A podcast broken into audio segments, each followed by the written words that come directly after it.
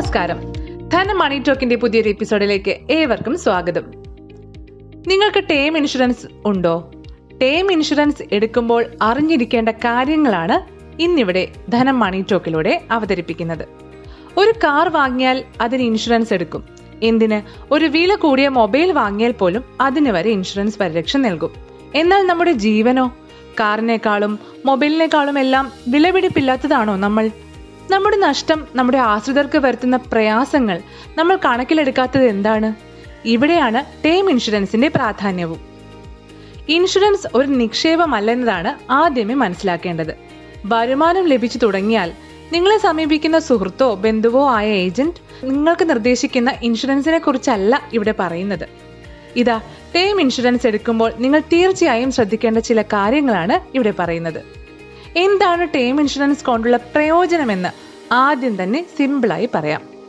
ഒരു വ്യക്തി സ്വാഭാവികമായോ അപകടത്താലോ അസുഖം വന്നോ മരിക്കാനിടയുള്ളതിനാൽ അയാളെ ആശ്രയിച്ച് ജീവിക്കുന്ന കുടുംബത്തിന് ജീവിതം ഇപ്പോഴുള്ളതുപോലെ ബുദ്ധിമുട്ടുകളില്ലാതെ മുന്നോട്ട് കൊണ്ടുപോകാനും ഭവന വായ്പയോ മറ്റോ പോലുള്ള ബാധ്യതകളുണ്ടെങ്കിൽ അവ കൂടി ആ വ്യക്തിയുടെ അഭാവത്താൽ വീടാനുമൊക്കെയുള്ള മാർഗമാണ് ടേം ഇൻഷുറൻസ് നൽകുന്നത്. എത്ര തുകയ്ക്ക് പരിരക്ഷ ഏർപ്പെടുത്തണം എന്നതിനി പറയാം. അപകടത്താലോ മറ്റോ ഒരാൾ മരിക്കുകയാണെങ്കിൽ ആശ്രിതർക്ക് അല്ലലില്ലാതെ ജീവിതം മുന്നോട്ട് കൊണ്ടുപോകാൻ എത്ര തുക വേണം? എളുപ്പത്തിൽ മനസ്സിൽ ആലോചിച്ച് പറയാവുന്ന ഒന്നല്ല ഇത്. ഒരു വ്യക്തിയുടെ മാസ വരുമാനത്തിന്റെ നൂറ്റി ഇരുപത് ഇരട്ടിയെങ്കിലും വേണം ഇൻഷുറൻസ് കവറേജ് എന്നതാണ് സത്യം. ഇത്തരത്തിൽ അഞ്ച് ലക്ഷം വാർഷിക വരുമാനമുള്ള ഒരാൾക്ക് അമ്പത് ലക്ഷം മുതൽ ഒരു കോടി രൂപ വരെയുള്ള ഇൻഷുറൻസ് കവറേജ് ഉണ്ടായിരിക്കണം.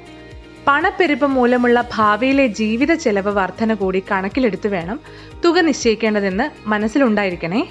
സ്വന്തമായി വീട് വസ്തു കുട്ടികളുടെ എണ്ണം പങ്കാളിയുടെ വരുമാനം കടബാധ്യതകൾ തുടങ്ങിയവ കൂടി കണക്കിലെടുത്താകണം ഇൻഷുറൻസ് തുക നിശ്ചയിക്കാൻ. കൂടാതെ കടബാധ്യതകൾക്ക് പ്രത്യേക പരിരക്ഷ നൽകണം. ഉദാഹരണത്തിന് നിങ്ങൾക്ക് മുപ്പത് ലക്ഷം രൂപ ഭവന വായ്പ ഉണ്ടെന്നിരിക്കട്ടെ. ഈ തുകയ്ക്കുള്ള ടേം ഇൻഷുറൻസ് കൂടി കൂടുതലായി എടുത്തിരിക്കണം. നിങ്ങളുടെ അഭാവത്തിൽ ഈ വായ്പയുടെ ബാധ്യത കുടുംബാംഗങ്ങളുടെ ചുമലിൽ പതിക്കാതിരിക്കാൻ ഇത് സഹായകമാകും. പോളിസി കാലാവധി എത്രയായിരിക്കണം എന്നതാണ് ഇനി പറയുന്നത്. ഒരാൾ ജോലി ചെയ്യുകയും വരുമാനം ഉണ്ടാക്കുകയും ചെയ്യുന്ന കാലയളവ് എത്രയാണോ അതായിരിക്കണം ടേം പോളിസിയുടെയും കാലാവധി എന്ന് ചുരുക്കം. ആശ്രിതർ അപ്പോഴേക്കും സ്വയം പര്യാപ്തരാകും എന്നതുകൊണ്ടാണ് റിട്ടയർമെന്റ് വരെയായി ഇൻഷുറൻസ് കാലാവധി നിശ്ചയിക്കുന്നത്. അല്ലാതെ തൊഴിലിൽ നിന്ന് പിരിയുന്നതുമായി ഇതിന് യാതൊരു ബന്ധവുമില്ല. ജോലിയിൽ നിന്ന് പിരിയാൻ ഇരുപത് വർഷമാണ് അവശേഷിക്കുന്നതെങ്കിൽ പോളിസി കാലാവധി ഇരുപത് വർഷമായി നിശ്ചയിക്കുക. ഒരു കാര്യം മനസ്സിലാക്കുക. എത്രയും നേരത്തെ പോളിസി എടുക്കുന്നുവോ അതിനനുസരിച്ച് പ്രീമിയവും കുറഞ്ഞിരിക്കും. ഏത് പ്ലാൻ വേണം എന്നിനി പറയാം. ഉയർന്ന തുകയുടെ കവറേജ് ലഭിക്കാൻ ടേം പ്ലാൻ തന്നെയാണ് യോജിച്ചതെന്ന് വ്യക്തമായി കഴിഞ്ഞല്ലോ. നിക്ഷേപം കൂടി കൂട്ടിക്കലർത്തിയുള്ള എൻഡോമെന്റ് പോളിസികളോ മണി ബാക്ക് പോളിസികളോ യൂലിപ്പുകളോ വഴി ഉയർന്ന കവറേജ് ലഭിക്കണമെങ്കിൽ പ്രീമിയം താങ്ങാൻ കഴിയുന്നതിലപ്പുറമാകും. കാലാവധിയും തുകയും നിശ്ചയിച്ചു കഴിഞ്ഞാൽ യോജിച്ച ടേം പ്ലാൻ തിരഞ്ഞെടുക്കാം. മുപ്പത് വർഷ കാലയളവിൽ ഒരു കോടി രൂപയുടെ കവറേജ് ഏർപ്പെടുത്താൻ വാർഷിക പ്രീമിയമായി ശരാശരി പതിനായിരം രൂപയാണ് അടയ്ക്കേണ്ടി വരിക. ഈ പ്രീമിയം നിരക്കിൽ കമ്പനികൾ അനുസരിച്ച് വ്യത്യാസപ്പെട്ടേക്കാം. കൂടുതൽ തുകയുടെ കവറേജ് ആവശ്യമാണെങ്കിൽ രണ്ട് ഇൻഷുറൻസ് കമ്പനികളിൽ നിന്നായി തുക വിഭജിച്ച് പരിരക്ഷ നേടുകയുമാകാം. ഓൺലൈനിലൂടെ പ്രീമിയം കുറവാണല്ലോ എന്ന ചോദ്യം ചിലപ്പോൾ വന്നേക്കാം. അത് പറയാം.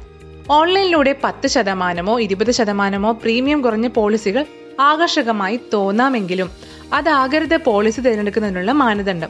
നിങ്ങൾക്കൊരു അസുഖമുണ്ടെങ്കിൽ ഡോക്ടറുടെ അടുത്ത് പോകുന്നതും മെഡിക്കൽ ഷോപ്പിൽ നിന്ന് മരുന്ന് വാങ്ങുന്നതും തമ്മിലുള്ള വ്യത്യാസം അവിടെയും ഉണ്ടാകും. ലൈഫ് ഇൻഷുറൻസ് കമ്പനികളുടെ ക്ലെയിം സെറ്റിൽമെന്റ് റേഷ്യോ കൂടി കണക്കിലെടുത്ത് വേണം പോളിസി തിരഞ്ഞെടുക്കാൻ. കമ്പനിക്ക് ലഭിച്ച മൊത്തം ക്ലെയിമുകളുടെ എത്ര ശതമാനം നോമിനിക്ക് അനുവദിച്ചുവെന്നാണ് ക്ലെയിം സെറ്റിൽമെന്റ് റേഷ്യോ വ്യക്തമാക്കുന്നത്. അതൊക്കെ ഒരു ഇൻഷുറൻസ് വിദഗ്ധന്റെയോ ബാങ്കിലെ ഇൻഷുറൻസ് വിഭാഗത്തോട് ചോദിച്ചോ മാത്രം തിരഞ്ഞെടുക്കുക. പോളിസി ഉടമ ഇല്ലാതായാൽ തുക നോമിനിക്കാണ് ലഭിക്കുക. അതുകൊണ്ട് നോമിനിക്ക് പോളിസി എങ്ങനെ ക്ലെയിം ചെയ്യാം എന്നുകൂടി പറയാം. ടേം കവർ പോളിസികളിൽ ക്ലെയിം ഉണ്ടായാൽ ആദ്യ വിവരം രേഖാമൂലം കമ്പനിയെ അറിയിക്കുക. കമ്പനി നൽകുന്ന ക്ലെയിം ഫോം കൃത്യമായി പൂരിപ്പിച്ച് നൽകുക. ഇതോടൊപ്പം മരിച്ചയാളിന്റെ മരണ സർട്ടിഫിക്കറ്റ് നൽകണം. അപകടം മൂലമാണ് മരിച്ചതെങ്കിൽ പോസ്റ്റ്മോർട്ടം റിപ്പോർട്ട് നൽകണം. അസുഖമായിരുന്നെങ്കിൽ ആശുപത്രിയിലെ വിവരങ്ങളും. എല്ലാ രേഖകളും പരിശോധിച്ച ശേഷം ഇൻഷുറൻസ് കമ്പനി അവകാശിക്ക് ഇൻഷുർ ചെയ്ത തുക ക്ലെയിം ചെയ്ത് നൽകും. ഇതോടെ ഇന്നത്തെ മണി ടോക്ക് പൂർണമാകുകയാണ്. ഇന്നത്തെ മണി ടോക്കിലേക്കുള്ള വിലപ്പെട്ട വിവരങ്ങൾ നമുക്ക് നൽകിയത് ഇൻഷുറൻസ് വിദഗ്ധനും തൃശൂർ എയിംസ് ഇൻഷുറൻസ് മാനേജിംഗ് ഡയറക്ടറുമായ വിശ്വനാഥൻ ഓടാട്ടാണ്. സാറിന് നന്ദി. വീണ്ടും മറ്റൊരു വിഷയവുമായി ധനം മണി ടോക്ക് അടുത്ത ആഴ്ച എത്തും ഷെയർ ചെയ്യാനും മറക്കരുത്. നന്ദി.